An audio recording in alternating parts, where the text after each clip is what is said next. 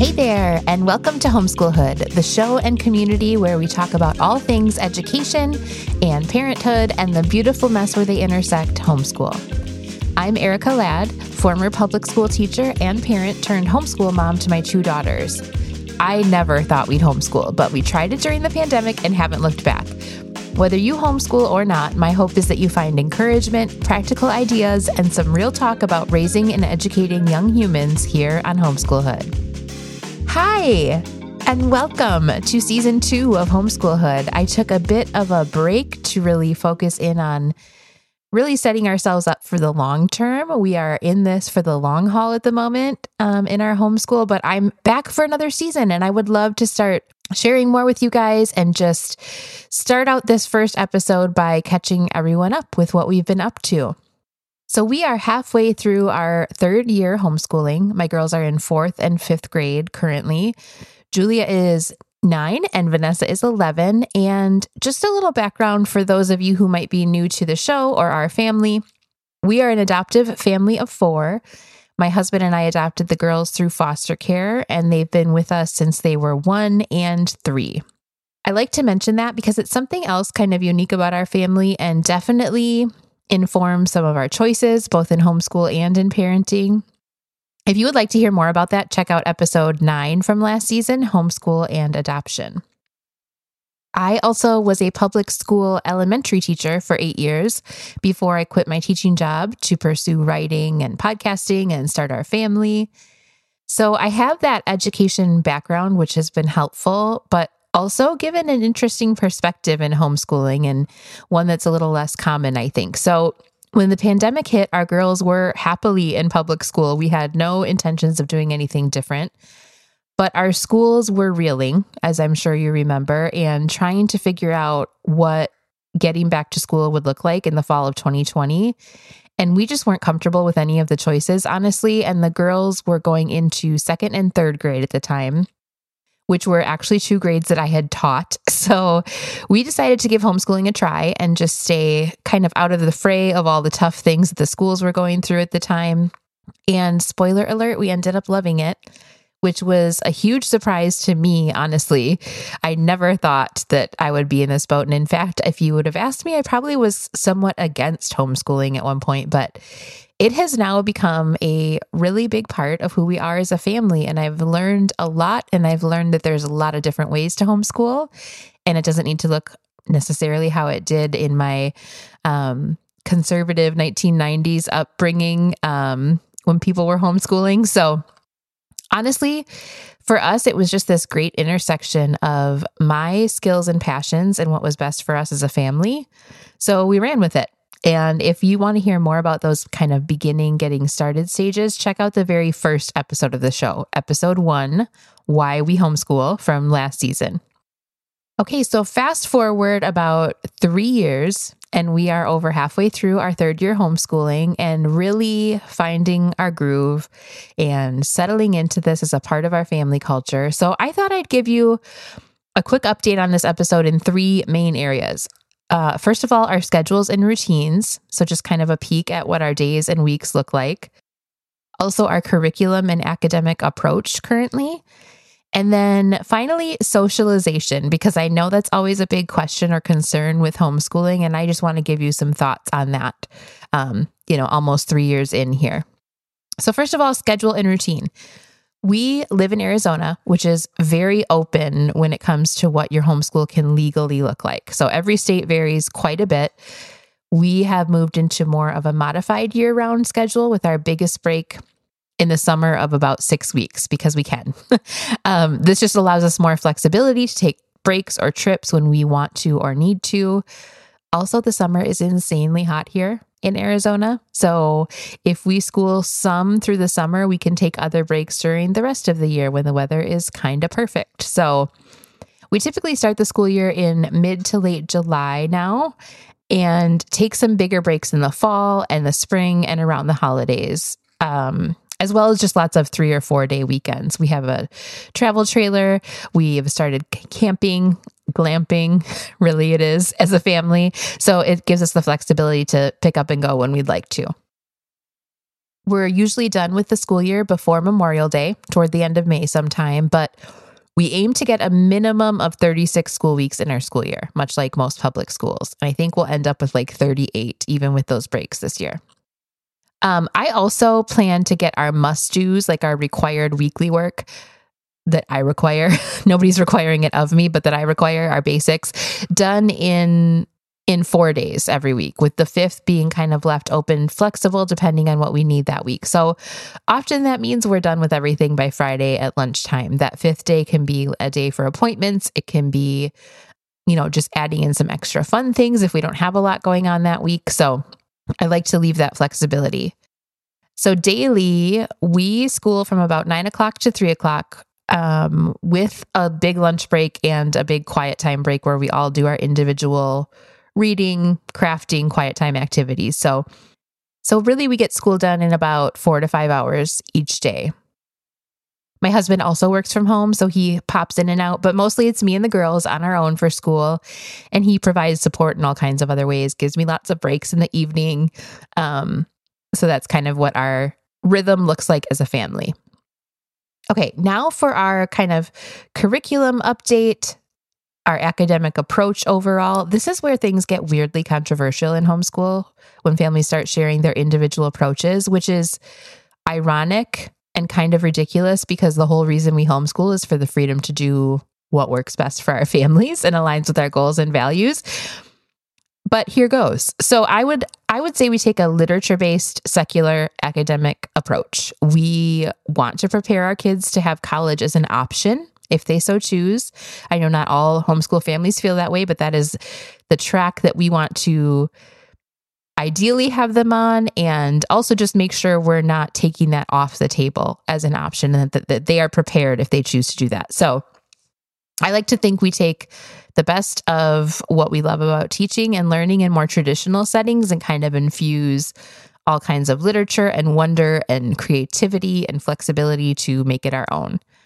We do have a Christian faith, which is its own can of worms as a family. And we're doing a lot of, I think, um, I think I would call it detangling to figure out what that looks like for us and to find a church that might might align at the moment. But for the most part, we just stick to secular curriculum and worldviews in terms of school, and we find that that that more aligns with the way we think.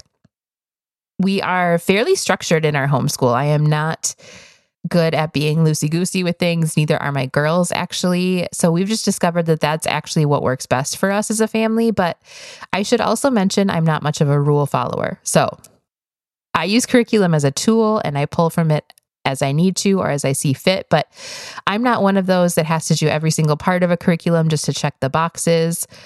I mean, insider tip most teachers don't figure, you know, don't finish every spec of a curriculum, even in a traditional school setting. So it is okay to pull from where you need to. I kind of use things as a flexible guide and a spine to go off of, and then use that resource combined with other things that I add in or subtract as I see fit.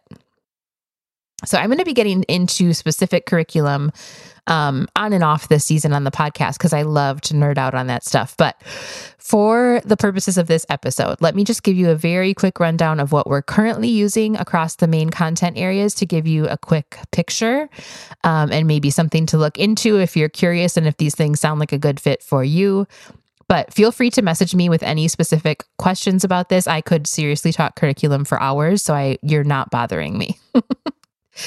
Okay, so currently for language arts and literature, we are doing that together.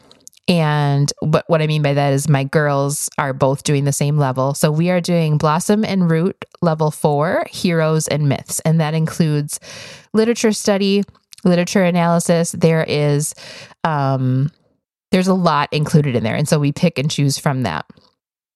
For grammar specifically, we are doing Beowulf grammar for my fourth grader from Guest Hollow, and that's kind of a comic based uh, grammar, and she is super into that. So that works for us. And then my fifth grader just wants it sweet, simple, to the point. So she is doing Fix It Grammar, the Nose Tree book from IEW, the Institute for Excellence in Writing. And then for spelling, we do They do mostly independently, but it's more of a word study approach. It's using the 180 days of spelling and word study for fourth and fifth grade. Writing, we have done a couple of different things. Right now, we're working on WriteShop Junior level E. And again, we're doing that together. Um, the expectations for how much and the quality of writing just change depending on which kiddo I'm working with. But we've also mixed in a lot of elements from IEW structure and style level A. So it's kind of a mixed bag in writing. Math, they are doing all online right now, and I am more of the support teacher and the tutor and the facilitator. So they are doing teaching textbooks level four and five. And that is working great for us to have a little break, to have something that I outsource to really focus in on the subjects I'm more excited about. So that that's working great. Um, social studies, we are working through US history right now using the O Freedom, a conscious US history from woke homeschooling. And this particularly focuses on um, the voices of the oppressed, the voices of people of color in history that are often left out of the common narrative. So I really like this curriculum so far. It is rich. We are taking our time with it. There are so many suggestions, there is so much great literature so many deep topics um, to dive into and this is recommended for third through seventh grade so we're just taking our time with it over the you know over these couple years for science we're currently using we're combining for science also and we're using elemental science physics for the grammar stage so we're working on all the you know force motion electricity all that kind of stuff this year and that's working out well and then i have all kinds of rotating extras for logic, health, music, art. I mean, we we weave all kinds of other things in on a more rotational basis. So that is something I can get into in more detail in a different episode. But that's where we're at with our curriculum and we are happy with all of that. Most of that is working really well. A lot of it I think we will take into the next school year as well. So I'm I'm really happy with what we've kind of dialed in for curriculum. Okay, let's talk social life and homeschool.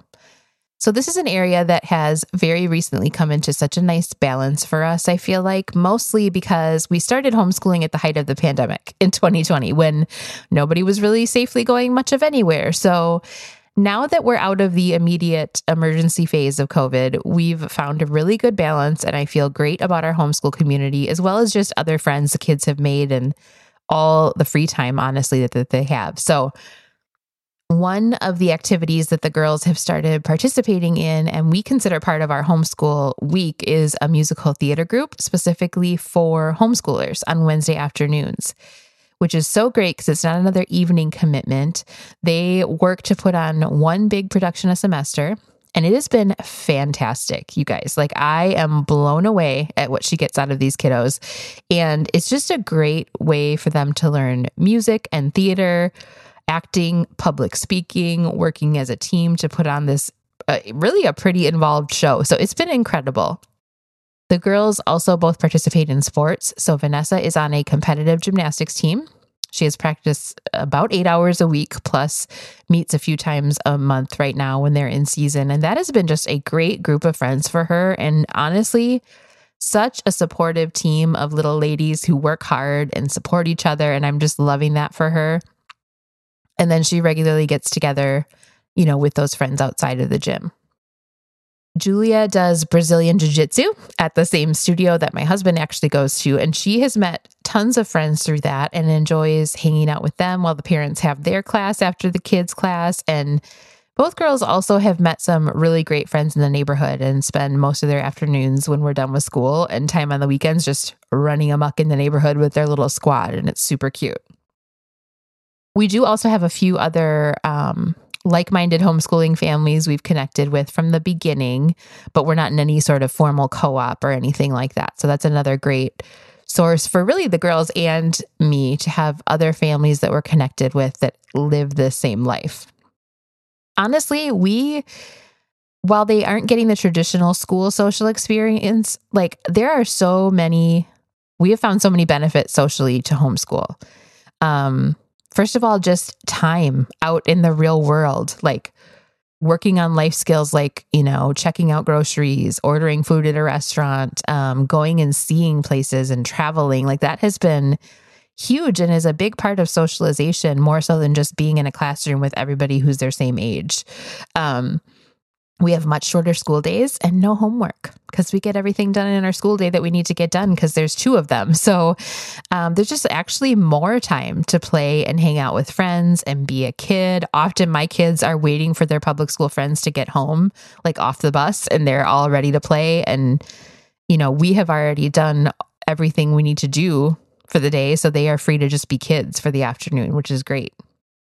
The other thing that we found really beneficial socially is just a ton of flexibility for, you know, family and friends visiting from out of town and for travel. We have most of our family lives out of town, actually, our extended families, and then some really great friends that live in different parts of the country. So we've been able to take them on trips, have people come here, and not have to worry about taking them out of school. We can really just fit school around those things. And it's been so, so great. So that is basically it for this episode. I just wanted to get you guys up to speed and get things started again here on the podcast. My goal is to be back here with a new episode every other Wednesday here on Homeschoolhood. So be sure to follow or subscribe on your podcast player so you don't miss when a new episode drops. Thank you so much for listening. And let's continue the chat over on Instagram, where I like to show a lot more specifics um, about curriculum, books, and resources, quick tips, lots of just behind the scenes of our homeschool. So I am Lad Erica over there. Uh, where you can find all kinds of videos and then find the show notes for this episode with links to anything I mentioned in your podcast player. I'd always love to hear from you. If you have any questions about curriculum or anything in general, send me an email at hellohomeschoolhood at gmail.com. Until next time, remember you are your child's first and most important teacher, and you've got this.